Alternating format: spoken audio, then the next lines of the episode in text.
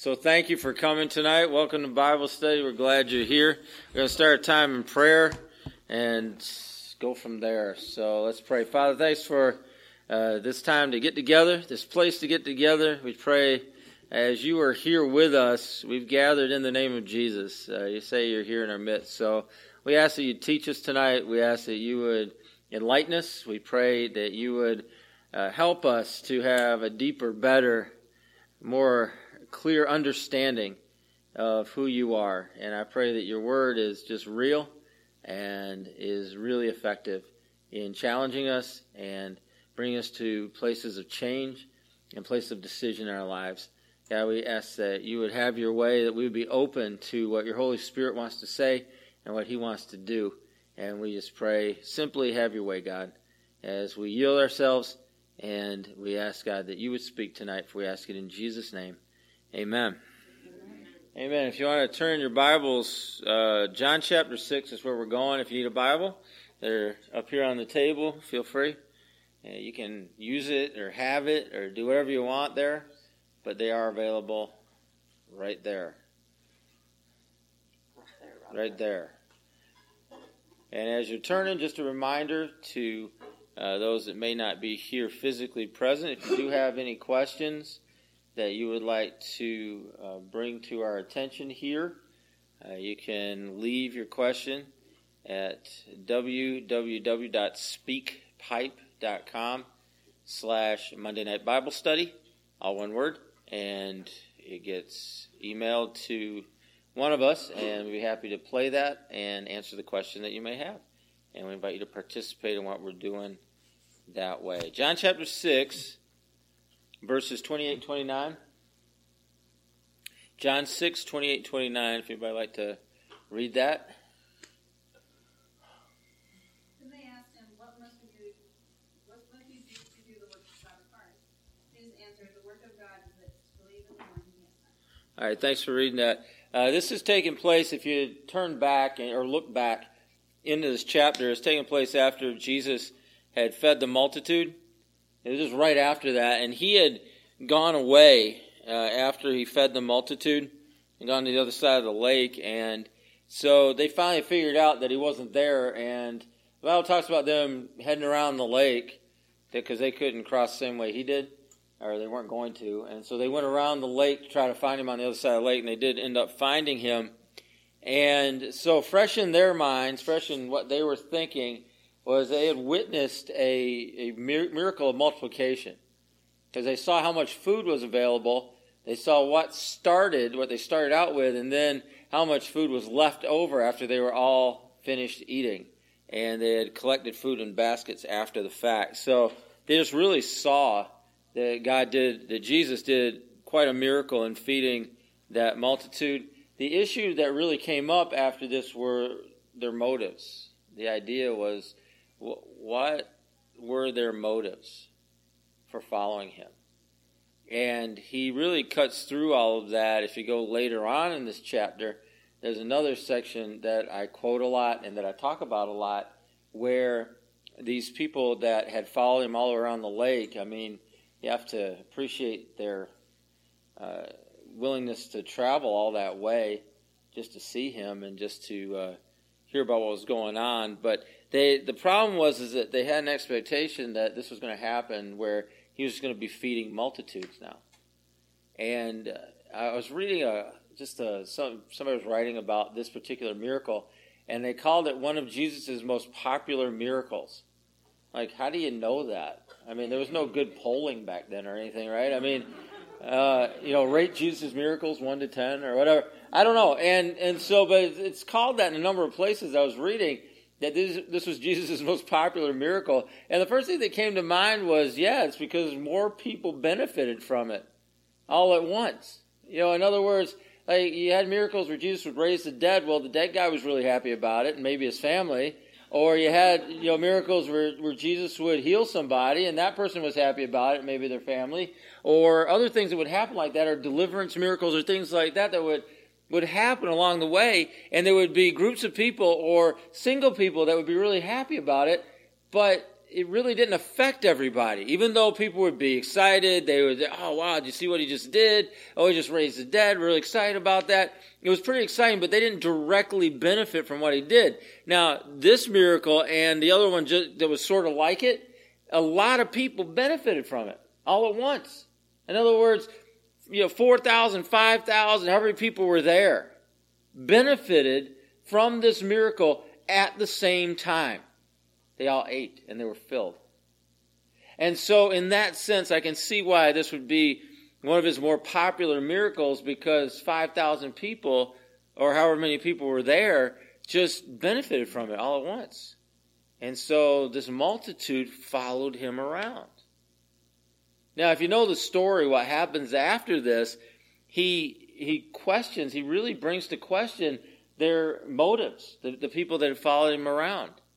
And he makes a statement. He's like, Well, you followed me around this late because you were fed the last time you saw me. And he was implying to them that they would be fed again, or at least that was their expectation. That's what they were looking for. In other words, they followed him to figure out what they could get out of it. And he was questioning is that really a good motive? Is that really a good motive to be where they were and to have you know, put themselves out as much as they did to follow after him and to be talking to him now? Is that really a motive that should be driving us? I know it's a really human motive. I get that. It's a people motive. Like we have that in us, that we we do things that benefit us. That's honestly people. That's who we are. But Jesus wanted to know is that a good spiritual motive? Is that a good motive to seek after him and follow after him? And he put it to the test. And here's how he put it to the test. He told the crowd something they couldn't understand. And what he told them is that if you really want to come after the Son of Man, you're going to have to eat his flesh and drink his blood. Now, this takes place after where we're reading tonight. He said, You got to eat his flesh and drink his blood. And they all looked at each other like, What does he mean by that? Because cannibalism was completely against what they believed, completely against their cultural norms, completely against anything that they could see or would even remotely consider to be okay. Like, like most of us, I hope. We kind of share that, all right? And so, and so when he said that, eat, eat my flesh and drink my blood, if you want any part of me, the, the Bible says people just started leaving. And so they all started going, started going, started going. So he ends up with the 12 he started with. However many thousands followed him around there, he got rid of them just like that. Eat my flesh and drink my blood, they're gone. And and the disciples were still standing there and he said, well, Aren't you going to leave too? And their, their response was, Where are we going to go? Where are we going to go? And so, really, what happens here is that there is a, a weeding out that takes place. And anybody that, that tries to tell me that Jesus was a one of those guys that he was just gathering people and he was you know really interested in that. And that was a big motivation for him was to gather people and all that. I i just point to this one story where he did one of the best jobs ever of getting rid of a crowd of people ever. I mean just figured something out right away that was going to offend everybody. Everybody because he could have said, if you want to follow after me, you have to marry your cousin. Now, some of them would have stayed. right, because that doesn't offend everybody. All right? It, it, just doesn't. So, but he didn't say that. He found something that was completely and utterly universally offensive to every person that was there. It made that the requirement. And he told them, he said, and you know, I don't want to make it seem like he was just chasing them off completely, but he did say, well, these words are spirit. In other words, what I'm telling you is a spiritual truth, not a physical truth, so you need to understand it spiritually, but they didn't want to hear that. They were just gone because he universally offended every single one of them. And the disciples stayed only because they were completely hapless. They had nowhere else to go. They had nothing else to do. And so there you go. But he made a statement as he was answering their questions. And this was, I think, part of the reason why he ended up with the answer that he gave about eating his flesh and drinking his blood, is what happened during this conversation right here. Because this is right in the middle of all that. This is right in the middle of this crowd finding him. middle of this crowd saying, asking him questions about what happened yesterday and, and how did they partake in that and how does this be a part of their life? And he's answering them. And I think somewhere in this conversation he realizes they just didn't care what he was really saying. That they had made up their minds about what they thought the answer was, and whatever he was saying didn't matter. And so he spoke something, offended every one of them, and sent them on their way. Now, here's the conversation that was going on. The question was how do we do the works of God? That was the question that the crowd was asking Jesus after they found him. And what works do they mean? Well, what did they just see? What was their experience with Jesus and works? What did they see? What did they see that he had done? What was I talking about? Feeding the multitude, right. So they saw him feed the multitude. They saw this is a, a miracle of provision. They probably had heard about that he had performed healings over people. That was something that was widely known, widespread. Uh, they probably knew that he delivered people. That that was part of his ministry. It was a ministry of deliverance. They probably knew those kind of things. They may have heard that he raised the dead. They may have known that. But they asked him. This was the this was the experience that they had with him was that he, he fed the multitude. And so they asked this question, how, how do we do the works of God? Literally, that question was simply, what do we do? Right? So whatever's added to that's an interpretation onto it. But they wanted to know, what do we do? And they were giving meaning to some of the things that Jesus had just been saying. Some of the things that he had said while he was feeding them. Some of the things he said before that, and things that he had said as they found him. So he was literally giving some kind of structure to what he was saying. Because Jesus had just said you need to work for meat that does not go bad. And what they said was, How do you do that? What do we do? So, they're asking a big question here. They're asking about miracles, signs, wonders, creative works, deliverance, healing. And what they want to know is what steps do we need to take? Isn't that the human response? If you want to know how to do something, the human thing, thing we look for is okay, give me three steps. Give me five steps. Give me directions. We like our directions in order. Go to point A, B, C, D. Go five miles. We like the GPS to tell us exactly what to do. When we like directions, we want to know. Want to know what we're supposed to do. We love step by step things. When we ask questions, just as people, it's just something we like. You know, you ask a question of somebody and they start telling you philosophically why you want to know this or how you do it philosophically. It's frustrating for most people when we do that. We want to know what are the steps that we need to take. And people will torment themselves with that for years and decades, maybe for their whole lives. If I just knew what to do. If I just knew what the next step was. If I just knew what he was looking for. If I just knew what he wanted me to do. What's the steps? What am I supposed to do? They torment themselves with God with that stuff. They torment themselves with other people with that. They torment themselves with their bosses. They torment themselves with the expectations of others. We as people will torment ourselves trying not to make a mistake but to do the right thing, meaning we want to know exactly what the next step is going to be because we don't want to mess it up. And it will paralyze us and it will torture us moving forward. A whole lot of the New Testament is devoted to steering us away from this kind of a question. A whole bunch of it. A whole bunch of it. A whole bunch of the teachings of Jesus are steering people away from this. A whole bunch of the teachings of Paul are steering people away from this kind of an idea. the three steps, the five steps, the, the ten, or, or whatever it's going to be. And the idea of us torturing ourselves with those kind of things. I think of that guy, uh, uh the, the kid that came to Jesus, the young man who came to Jesus, uh, Matthew 19, 20, if you want to turn there. But uh, somebody read that, Matthew 19, 20.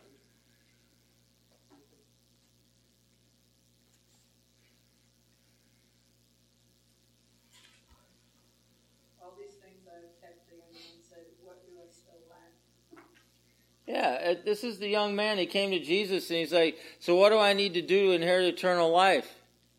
And Jesus sensed what was going on there. He said, he started naming off a bunch of stuff A, B, C, D. And the, the young man's like, Okay, I've done all those things. Had he really done all those things? No. But Jesus gave him the answer he was looking for. Was that the real answer? It wasn't the real answer. If that was the real answer, Jesus wouldn't have come. If keeping the law was what that guy needed to do in order to know God, if keeping the law is what that guy needed to do in order to have eternal life, then Jesus wouldn't, he wouldn't even showed up. That was already in place. And so he, he says to the guy, yeah, A, B, and C, and the guy's like, yeah, I've done all these things. He's like, oh yeah, well, one thing you lack. What was it? You remember? Sell everything you have, give to the poor. In other words, you need to put your trust in me not what you have. And so fundamentally, this question is going to be answered, whether it's the rich young man, or whether it's here in John chapter 6, or whether it's the Apostle Paul, or whoever it is that's trying to redirect our thinking. Fundamentally, our thinking needs to be redirected to not do A, B, and C, not perform this, this, and this, not do this, this, and this. Fundamentally, it needs to be redirected to trust and faith. And in the sense that we're going to use it tonight, most of the time, faith and trust are the same thing in this sense. And so, what God continues to do, what Jesus is doing, and what Paul is doing, is redirecting us to get us thinking differently about what it is that God's looking for from us. That what is pleasing, what does he like, what does he care about? And I like to use that phrase, what does he care about? Because I think sometimes we, we mix up the other kind of emotional phrases when we try to think about it. And we say, well, what does he like? Or, you know, I, feel like I'm ordering ice cream or something. But it's like, what does he care about? Like, what's he looking for? Because that's really what we're wondering. And it comes down to what Jesus said and what we see other places in the New Testament. Comes down to trust. This young man, he comes up. What do I do? Same question these people in John 6 were asking. You hear the same question going on in Matthew chapter 19. You hear these questions throughout. And the question is, what do I do? What do I do? and the answer is trust. We want it to be something else. In fact, we may even hear it to be something else, but it's trust. So Jesus made this multitude very happy. Everybody benefited with his most popular miracle. It was probably, you know, it's probably like a number one. Number two was probably when he changed the water into wine. Because likely a few hundred people benefited from that. So they like that. So that was popular too. But these were thousands of people, so it was pretty popular. But their admiration of him was mistaken. Was mistaken. And so as Jesus finished up what he was saying, he was supposed to work for meat that does not go bad. And then they said, Well, what do we do? he said the work of God is to believe in Him or trust in Him. That was Jesus' answer. Faith is a work. How? Well, let me ask you a question. Are faith and works opposites? See, most of you don't have enough of a classical, uh, and this is not a put down. Most of you don't have enough of a classical theological training to believe that they're opposites. But if you were brought up in a certain kind of church in a certain kind of time, you were taught that faith is what you need and works are stupid. And what Jesus is saying here, and I, am really super making that simple, but uh, the, the whole idea of justification by faith, uh, Martin Luther, not if you're breathing, uh, you know, okay. So, so classical theology, you come down the line on that, they, they make faith and works to be enemies. They're not. Uh, it's just how we're interpreting it, how we're seeing it. And, and so they're not opposites or anything else. So I say faith is a work. Well, that makes sense. The work of Him, the work of our work that, that we want to know God and we want to serve Him, we want to do the stuff that we see Jesus doing here, we want to live that way, we got to trust Him. That's our work. See, we want it to be like three steps to it, but it's not three steps. We need to trust Him. So, so how does that practically play out? Well, think about the gifts of the Holy Spirit. How do you move in the gift of the Holy Spirit? One day, something's got to happen, right? What's going to happen that day when you move in that gift of the Holy Spirit? You're going to be sitting around somewhere in a church service, or standing, or you're out on the street, and we're going around and we're doing some evangelism with people, and you're going to get a word, or you're going to think you're going to get a word, or you're going to get a word, maybe the or something, or you think you got something, and a moment's got to come. And that moment might come, and you, you just don't, nah, I'm not going to do that. And you let it go. And maybe it comes again. You let it go. It comes again, maybe. But one day, one day, you're going to put a little bit of trust into that. You're going to put a little bit of faith in that, and you're going to step out. You're going to say what you're going to say, and God's going to use you, and you're going to move in that gift, and you're going to grow in that moment spiritually. Something's going to happen. And so you get the next time you go to do it, you trusted him that time. He came through. You're going to trust him again. You might be more likely. you may not step up and just do it right away, but eventually you're probably going to do it again, and you're going to trust him more that time, trust him more that time, and trust him more that time. It's going to happen. That's how we move. That's how we grow spiritually how we begin to move in faith, how, how God speaks to us, or how God shows us how He's going to provide into our lives. Some things don't make any sense to my brain. And yeah, God says, This is what I'm going to do. And He does it. And then the next time I, I'm in that situation, oh, God did it that time. Oh, yeah. Okay, well, I'm going to believe Him to do it again. He does it again. And then trust is being built during that. It's like when people say, I'll meet you at 3 o'clock, and they actually show up. You know, the first time you may not know. Second time, oh, they came again. That's awesome. Third time, well, it's a regular thing. Trust is being built. Trust is fundamental, though, to our society. It's fundamental to us as humans. We live in relationship, whether we want to or not. And I mean, I'm sure there's true hermits out there I had an opportunity to uh, walk past uh, what the remains of a hermitage, one of the last hermits in the Adirondack Mountains, when I was on the uh, Northville Placid Trail, out in the middle of nowhere. And as this was the guy lived near the Cold River, and it was kind of the the last bits of his house, and there were some of his pots and pans all piled up together, and some of his stuff where his uh, chimney used to be in the house.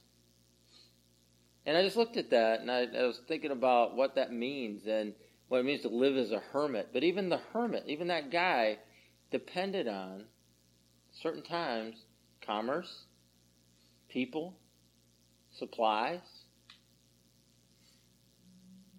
We, it's hard to really live just us. And so trust becomes a part of our life whether we want it to or not. I mean, commerce depends on a certain level of trust. I mean, how do you make a deal?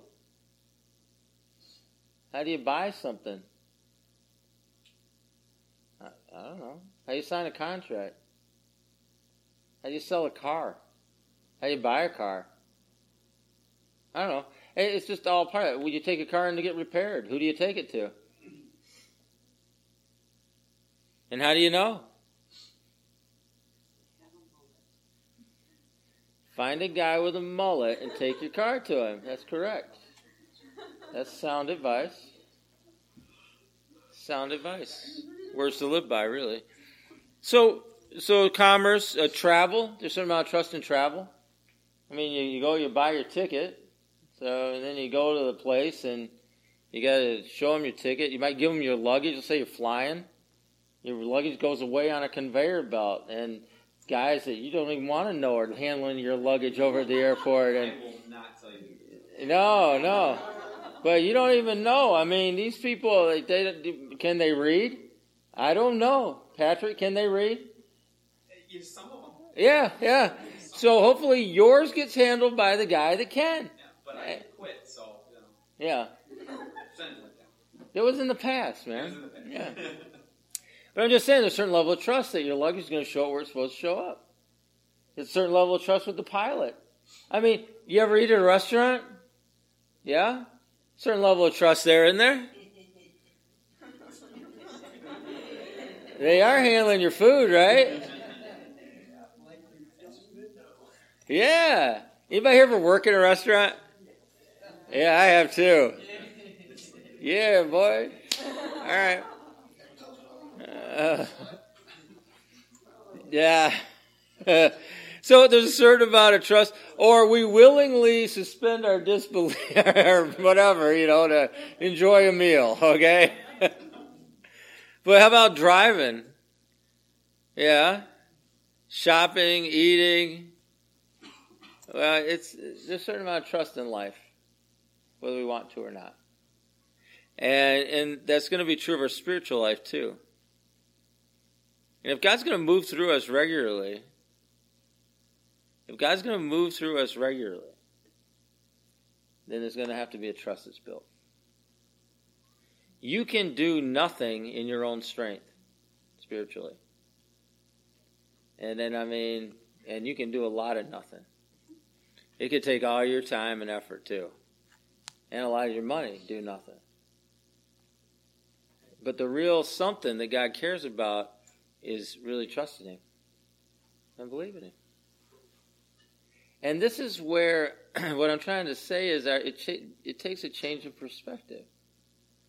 You know, I, hear you know people talking about you know I'm doing this or I'm doing my best or I'm acting this way or I'm really trying this or really trying that and and I've not come to the place in my life where and I never came from this place, and not, neither have I ever reached this place where I think God even cares about most of that stuff.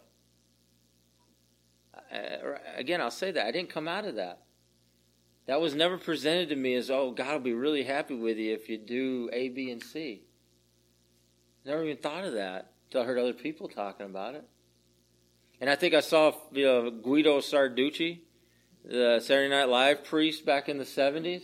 I heard him talking about it. If you don't know him, you can YouTube him. Don't bother, but you could. And I thought I heard him talking about it, but the concept seemed completely laughable to me. I thought it was a comedy sketch, which I guess it was, but people really believe that stuff. But it seems laughable. Like, in other words, what are we going to do? What are we going to do? Like, what are what action are you going to perform that is going to make God really, really happy with you? I don't know. You to help that old lady across the street? He's to be really happy with you about that? I don't know. I never thought of it that way. I might help the old lady across the street, but it's not because I think God's going to be really happy with me about it. It's probably the thing to do. But it has nothing to do with God being super pleased with me or give me a big pat on the back. I don't get I don't get extra points for that. All right? And there's lots of things that we do with our life and, and lots of things that I, I believe that are part of who we are as we grow and we live with Him and grow and live together. That are awesome things, but it's not like I'm fooling myself that, wow, that's going to really make the difference. It's going to put me over the top with God. All right. Hey, God, remember that time like I helped that lady. Remember that time that guy's dog ran away and I caught him for him? He was really happy about that. Yeah. Do I really believe I'm going to bring that up? No. I'm just making it up. I don't think I've ever done that. I have no idea. But I, I, how do you bring that up, or why would you? The works that God looks for in us is trust. We want to be like Him. We want to grow. We want to be used. We want to be productive in the kingdom. We really want to have something going on that means something. It's going to start with some kind of trust. And it's going to end with some kind of trust. And there's got to, there's something that needs to grow in that. How do you grow in relationship with anybody? I mean, really. How are we going to grow in, in our relationship? How do you grow in a friendship? How do you grow in a marriage? How do you grow in a relationship? I mean, there has to be some kind of trust that's being built and that continues to be built. There's nothing more deadly to relationships than when trust is broken. And it is really hard to fix that. Really hard. Trust is foundational to that. And so not only are we getting a lesson from Jesus about this is what God's looking for, but this is what the whole world's looking for. That's what friendships, that's what our relationships are built upon. Is that kind of trust and that kind of life together and, and knowing who you can count on and knowing who cares about you. And building that with one another. I mean, really building that with one another. I'm Going to look at a few more verses here. Somebody look up Habakkuk 2 4. And somebody else, while that's going on, Galatians 5 6. Okay, Habakkuk 2 4.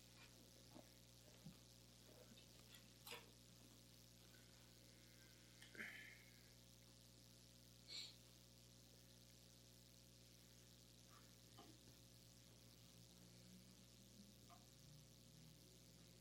upright, but the righteous person will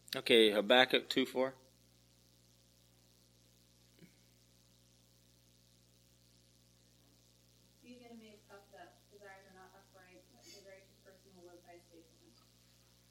Okay, so righteousness in these verses is tied to faith or trust. And that's the idea that we see coming over from even the Old Testament, and that verse is quoted a couple times in the New Testament, where the just or the righteous shall live by faith or live by trust. That's what's going to matter. But how many times do you really think about being righteous, or, or maybe from where you came from? Think about how, what that was tied to in your mind. Think about what that has been tied to. If I use the word righteous with you, you should be righteous. What's that tied to in your brain? If you come out of a church situation or some kind of religious background, that's tied to, it could be anything. It could be the way you dress. It could be what you listen to. It could be the way you speak. It could be being at church on Sundays. It could be with tithing. It could be with the way you act. It could be whatever. I mean, you can tell me. I don't even know. What do you think of when you think of righteousness? What's it tied to? Or what has it been tied to in your brain? Anybody want to tell me? What you do. All right? Like what?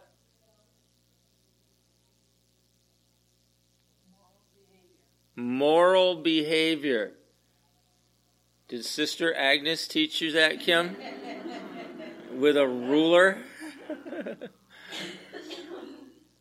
don't want to bring up any bad memories there. Yeah. And, and, and that's what it's been tied to.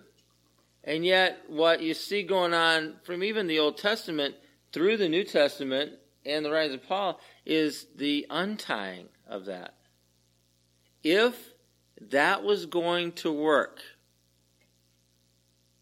it would have worked by now. In fact, it would have worked by the time Jesus came along. It didn't work. The law was an abject failure when it came to bringing people closer to God, which is his objective. The law is an abject failure at that, is a proved failure, continual failure, never worked, never is going to work, and doesn't work now. That is clearly, clearly written about through the Old and then into the New Testament in the Bible. It's also obvious in our own lives that if the law was going to work, it would have worked by now. Now, you think about that, that's spiritually. I'm just talking, those are spiritual laws I'm talking about. This is what God laid down do this, don't do that, do this, don't do that, whatever, laying down all those laws. I mean, what about laws that we have in our society? Right? Now, even good people, let's say you're going to define good people. How are you going to define good people? Those who keep the law mostly? or sort of? Who only break little ones? I mean, who keeps the whole law? I don't. I just drove from Massachusetts here on Saturday. I was breaking the law the whole way back. And I was breaking more than one law on the way back.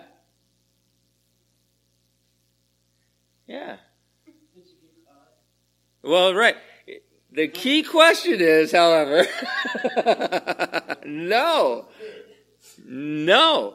Doesn't count. Didn't count. Right. All right. I'm good. I'm good. I'm good, everybody. I'm good. All right. See, this whole line of thinking, and I understand you have order in society and all that stuff, whatever. This whole line of thinking, though, it doesn't work. It's never worked. It, it's still not working, especially spiritually. This just doesn't work. It, it, so whatever that tie is in our brains, and I, like I said, I didn't come from it. I'm not going to it, so I don't have the tie. But I know people do have that tie in their brain, and it really needs to be untied or broken or somehow those things need to be separated. Because what does work, what really, really does work is trusting Him. Uh, and I don't mean trusting Him all at once. I mean putting yourself in a position where trust can be built like with any other relationship. That's how it's going to happen and that's how it works. From my experience, that's how people's lives change. That's how better decisions are made. That's how people can look at situations differently and live their lives differently. It's not by keeping a set of rules, regulations, laws, or anything else. It's entering into relationship with the God of the universe that changes everything. And I can't do that by keeping a rule. I can't do that by, by making sure I'm keeping a law or something like that. I can't, I can't do that. I know I can't do that. And so you go from, I'm trying to keep every aspect of the law to, I hope I don't get caught. Which really, especially spiritually, that is never the issue. Ever. And so somehow we got to unmarry those ideas so that we're thinking in terms of relationship. We're thinking in terms of the idea of trust and building trust within the framework of a real relationship with Jesus, with God. And that's what's going to change things.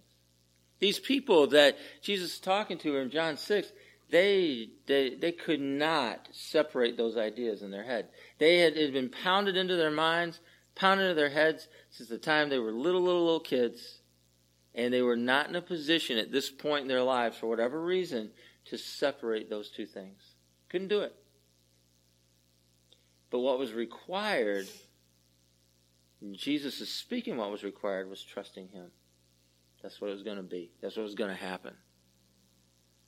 Okay, Galatians 5 6.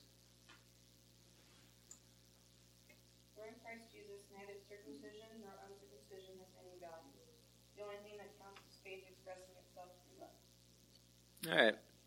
Again, here's Paul. Uh, so I went from the Old Testament, that's Habakkuk, to Jesus. I went from Jesus to the Old Testament, now here to the uh, letters to the church in Galatia from Paul. He's like, what matters? Well, circumcision was the one thing that separated the Jewish people from every other nation, every other people. It was the sign that God was on their side. They were God's people. That was their sign. All right? And so Paul is saying, and he was Jewish himself, a Pharisee, in in the past, he was saying to him, "Yeah, that stuff doesn't matter. That doesn't matter." And that was like a super precious thing to them. That was really important to them. And he's just saying, "Ah, it doesn't matter. The law doesn't matter. Circumcision doesn't matter. All that stuff doesn't matter." He's like, "What matters? What do you say there? Faith, trust." That's what he's talking about. He's trying to break those ideas from each other.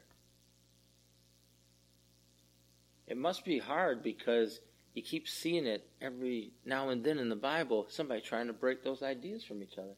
It must be a difficult thing for us. Because we love the three steps. We love the five steps. We love the seven steps. We want to know. I will do these things and everything will be okay. Yeah, it's not really it. You'll trust Him. I hope. Then everything will be okay. But it's from the context of relationship that's going to happen. Well, we don't, that's messy. That's really messy. I don't like that. Well, then how do you know when you're really in relationship? I don't know. Well, how do you know when you're really trusting? You start doing stuff he tells you. That's how you know. Well, when's enough? I don't know. I don't know. See how messy that is? How do you know it's him? I don't know. Give it a shot. Messy, messy, messy, messy. Well, what if I just do half of it, but I don't do all of it? Does it still count? I don't know. Still messy. It's messy. That's all messy. So all this stuff is really messy in our brains because we we can't just look at it and say, "Bang! I did A, B, and C. Give me my reward. I worked eight hours. Give my pay." Yeah, it's not like that. Not like that at all. It's relationship. Relationships are messy. Friendships are messy. Yeah. Boyfriends and girlfriends, messy, messy, messy, Jovan. It's really messy. Stay away from that. Stay away from that. You don't want that. Messy. Get married. More mess. Yeah. It's more messy. Yeah. I mean, it's good. It's good. Marriage, marriage is good and honorable. It's good. Messy, though. It's kind of messy. It just is. But there's lots of good things in life that are messy. Yeah. Sloppy Joes. Yeah. Giant turkey legs are messy. They, yeah, they're coming up Saturday. What else is messy? S'mores is messy. What? Ice cream. It's still good though, right? Hot wings. Hot wings, they're messy. Finger painting. Finger painting's messy. Yeah. How about having a baby? That's pretty messy. yeah, yeah, yeah. That's messy. Yeah. There's lots of messy things in the world. I mean, it's just the way it is. A lot of great things are messy. Can't always have things neat.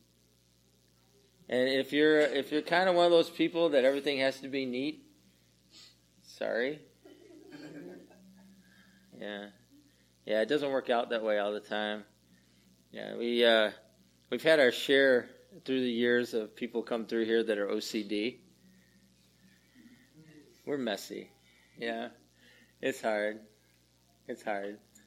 It's hard, really. Yeah. Yeah. Because things aren't that way. But so what I want to what I really want to just talk about with this and what I kind of want to bring us toward uh, conclusively or toward the conclusion of is the idea that as we're working through what God has for us, we can't keep trying to put Him into a comfortable framework for ourselves. Uh, he doesn't really go in our framework. And, and so that becomes difficult for us if that's our happy place. When in fact, we need to find some kind of rest and some kind of peace in His framework and the life that He's offering us. Somebody look at uh, Romans ten four. Good buddy. Funny, that's the word popped in my head. I knew somebody would.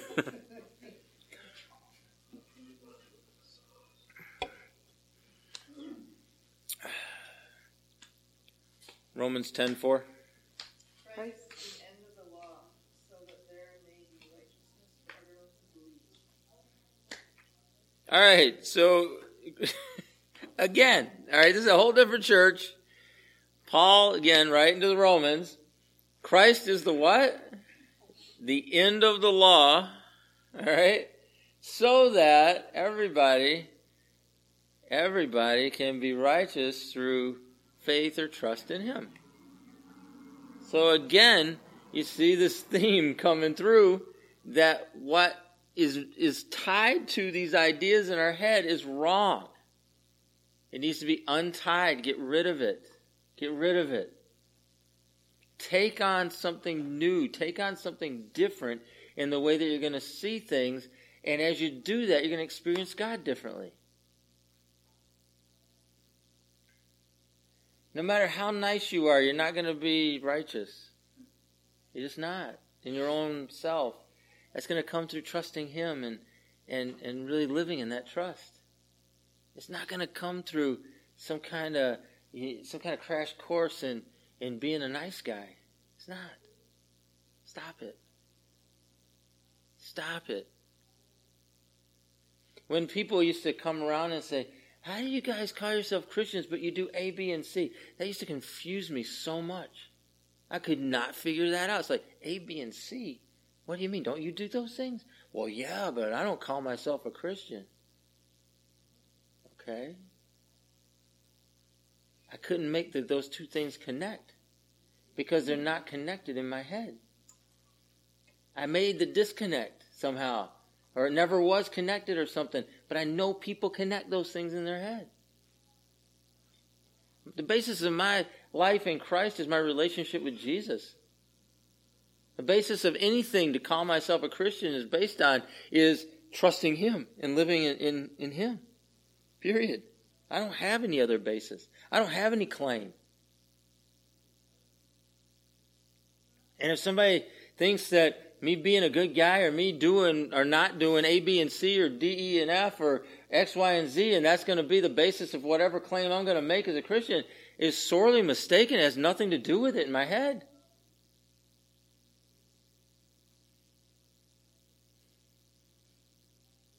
I really had to learn how people think, but not think that way myself in order to understand it. And I want to encourage you to come into my ignorance with me and the ignorance of some other people that have been here and, and maybe didn't come out of a, a church background that never had to deal with any of these things. Step into that kind of that kind of ignorant place, I guess, if you want to call it that. Simplicity? Just what Jesus said, it's just life. The last part of this, and the last thing I'll share with you, is that the end result of all this, the end result of trusting Jesus, the end result of building a relationship with Him, the end result of growing in that relationship, of allowing that trust to really blossom in our lives, is that we get the bread of life all the time. So, what were these people looking for? They were looking for the bread all the time. What did he tell them? Trust me. Have faith. Yeah, we don't like that. So, what did they get? Nothing. You want to trust him, you want to have faith, you get the bread of life. And that's the end result. That's the, that's the end of the story here. Is that we, we're just going to trust you. We're just going to come to a place in our life where we're going to trust you. Maybe today it's a little itty bitty kind of trust.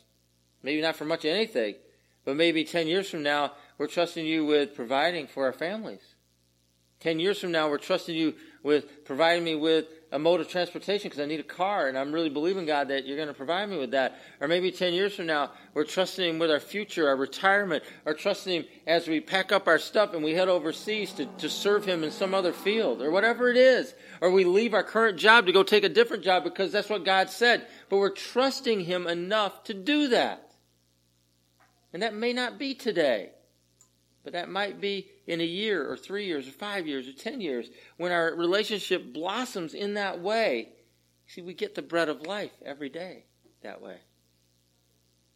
We're not just looking for a quick fix. We're not just looking for that, oh, wow, I got fed yesterday. Maybe he'll do it again. But we're living with him. And the bread of life is evident and it's real and it's filling us up all the time. That's where he wants us to be. That's where he's calling us to be. That's where he's calling these people to be. That's where Habakkuk was calling the people to be as he prophesied. That's where Paul was calling the churches to be as he was writing back to the churches, saying the same things over and over again.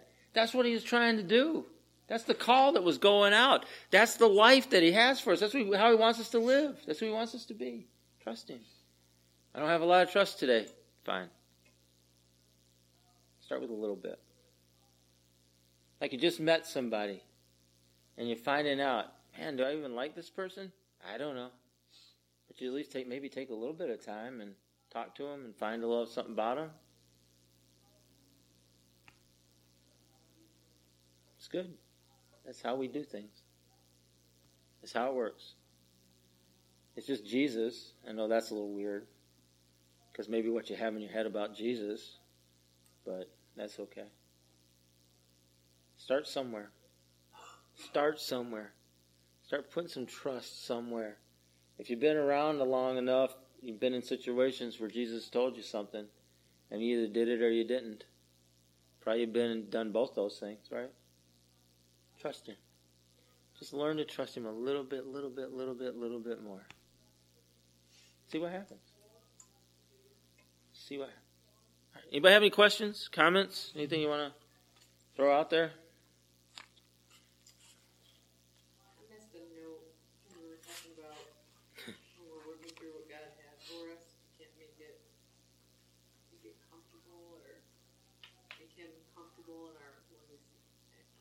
Yeah, I just made that part up. Uh, no, what I was saying is, is that uh, we. yeah, yeah. Well, what I'm talking about is that we're trying to make God fit into our structure, like our comfort zone. And the idea is, it's like, well, okay, God, you need to do things this way, this way, and this way, because that's how I'm comfortable.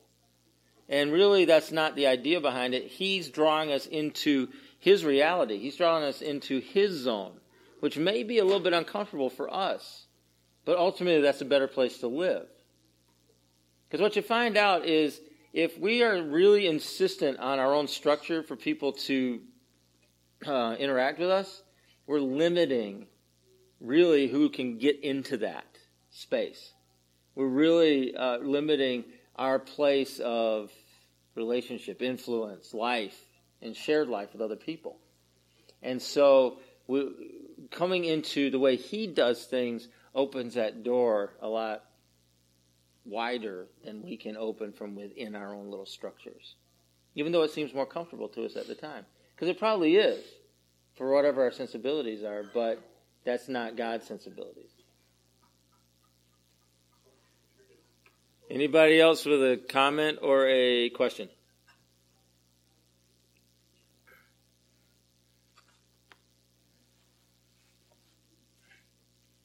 All right, let's wrap this thing up and put a bow on it. All right, Father, thanks for just your word to us, and I thank you for simplicity that you've called us to live in. I, I pray that we can begin to really dismantle some connections that need to be dismantled in our minds, in our hearts. Things that maybe were taught us as children, things that maybe we heard or that have influenced our lives, but that are not going to lead us anywhere. They, they're failures. They're things that have failed. They're, we already know this. It's not going to work this time. It's never going to work. So, God, I pray that you'd, you'd help us to begin to break some of those ties, begin to break some of, and dismantle some of that structure in our minds, in our hearts, that keep us in that place that's going to keep failing. It's a, really a place of frustration. It's a place of, of anger. It's a place of frustration. It's a place where it just doesn't seem like anything is going to make any sense. Why bother? I pray we can begin to see that broken down. And, and God, I pray that we could hear your gentle call. into trust and relationship with you. And I just ask Jesus that we'd start wherever we are tonight, in that, that place of trust, that place, God, that small place, and, and just let it grow in a very organic way. Just let it grow. And, and see what happens. Because God, I say thanks that you you love us so much, you care for us so much, you want a relationship with us so much, but you're going to wait for us.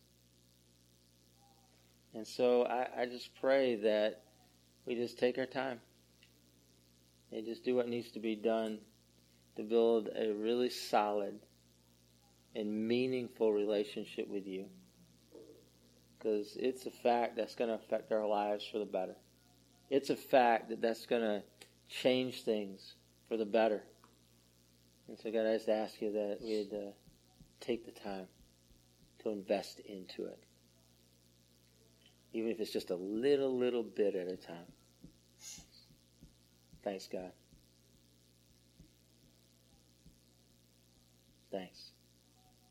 Thank you that you're faithful. Thank you that you're true. And oh, God, I just want to say thanks for your love tonight. That you just keep pouring out, pouring out, pouring out on us. I just ask that, that we respond to you. I ask in Jesus' name. Let's agree by saying amen.